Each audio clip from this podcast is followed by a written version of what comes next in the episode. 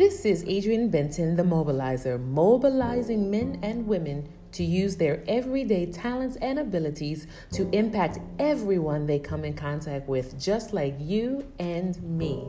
And in this series, we will look at notes from Dr. Norman Vincent Peale in What to Do When You Are Dealing with Life's Difficulties.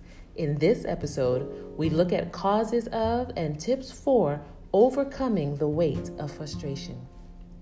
Frustration. I clearly remember yesterday morning that I was looking for my keys, and the part that caused the tension inside me was I just had the keys. Literally, almost a few moments earlier, I had the keys, and now suddenly, as I am ready to walk out of the door to go to work, I cannot find the keys. And my initial mode of perception, my initial mode of operation was to become frustrated. When was the last time you found yourself frustrated? What were you frustrated about? Frustration is a common emotion that you and I, everybody, experience. It's a response to opposition of some sort. Sometimes we're frustrated by the simple, like I was with, Where are my keys? At other times, we are frustrated by internal goals that have not been met, desires that have not been fulfilled, perceptions of deficiency. We feel as though we are lacking in some way, and it causes us to feel frustrated. Many times when we are frustrated, we will ask questions like, Why do things go so wrong for me? Have you ever said to yourself, Why do so many difficulties always seem to get in my way? Have you ever heard someone say to you, Why is it that my life always seems to go from bad to worse? These are the complaints that lie at the bottom of that state of irritation and exasperation that we call frustration. For many times, frustration is caused by feelings of uncertainty and feelings of insecurity that stem from a sense of our inability to fulfill the need. When you find yourself in a state of being where you are unable to bring about resolution, how will you cope? Coping is the skill set that allows us to either move forward or to take a step backwards. What are your coping mechanisms, the coping skill sets that you already have in place that can assist you to move forward and not backwards? Coping moving backwards looks like aggressive behavior, becoming violent, having reactionary behavior to the circumstance that you're dealing with the challenge, the problem, the apparent obstacle at that moment using violence, anger, negativity only takes you back and does not give you the foundation to move forward. So, what are some negative coping skill sets that you inherently have in place that today you can make the commitment to remove, to no longer employ? Positive coping mechanisms are those skill sets that allow you to strive, that allow you to hang in there. When I could not find my keys and I found myself becoming frustrated at the fact that I needed to leave, but I did not have the keys, I had a choice to make. Either I was going to get upset, I was going to sit, I would start cursing, or I would complain, and and and the frustration was not going to open up my mind, right? Or I had the choice of I could pause, and I could say to myself, if I were a set of keys, where would I be right now? Sounds silly, right? But I could pause and I could just stop and think, where was I? What spot was I in? Or where is my normal place of putting keys down as I'm getting ready to walk out the door? One takes me back and limits my ability to think broadly. The other one causes me to pause and open up my scope of vision and be able to stop and think clearly towards resolution. What we want is we want to develop skill sets within us that leads us to tolerance. Tolerance in terms of giving ourselves the okay to not be perfect giving ourselves the okay to not always be in control, giving ourselves the okay to understand that we're not going to be able to resolve every situation, but with patience, with understanding, and with calmness, we can move forward towards fulfillment, satisfaction, and resolution. This is so important because when we are frustrated, frustration has an effect on our mental health.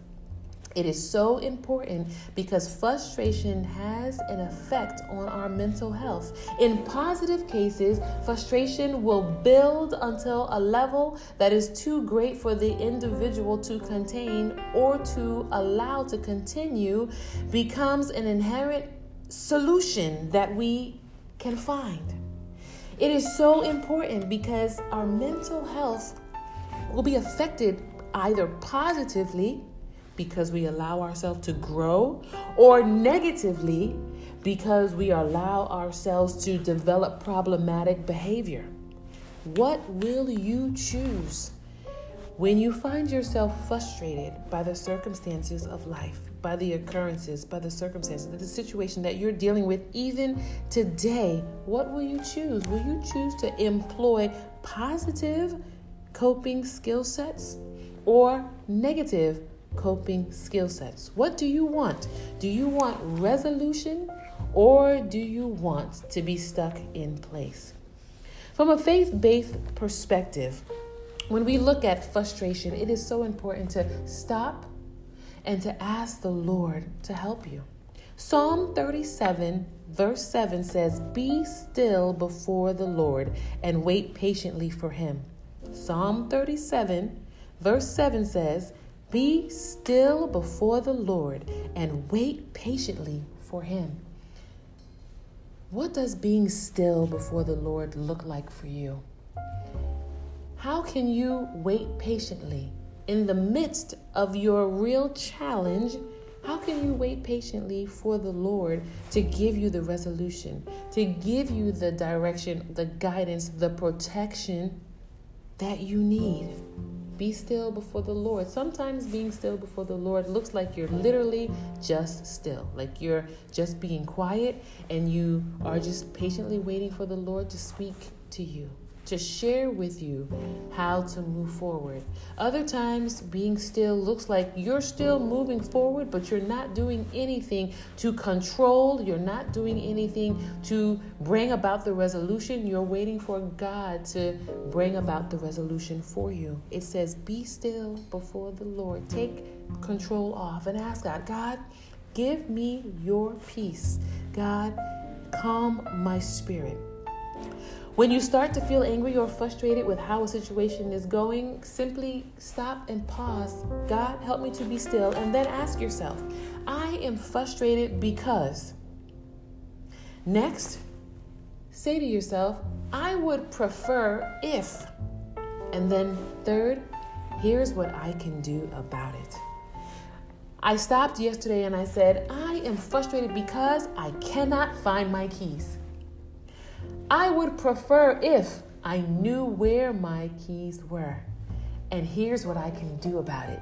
And what I did was I stopped, I paused, and I said to myself, if I were keys, where would I be? And I just got still. I breathed in and I breathed out because I wanted my mind and my body to relax, even if it was just for a second. And as I stood still, all of a sudden the visual picture began to come in my mind of where I had last placed the keys. Form a picture in your mind of the greatness, the kindness, and the peace of God. Let yourself go quiet, grow quiet as you reflect upon God's enormous goodness and His ability to help you.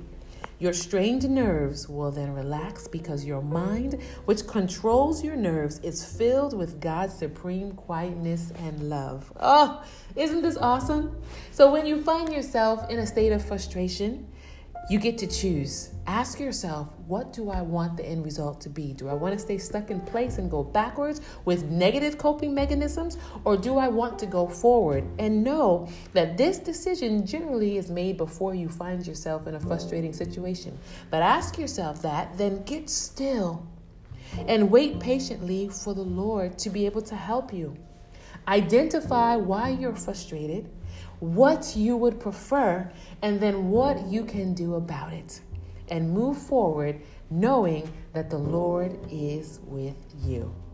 This is Adrienne Benton, the mobilizer. Today, use these skill sets to move forward and bring someone else with you.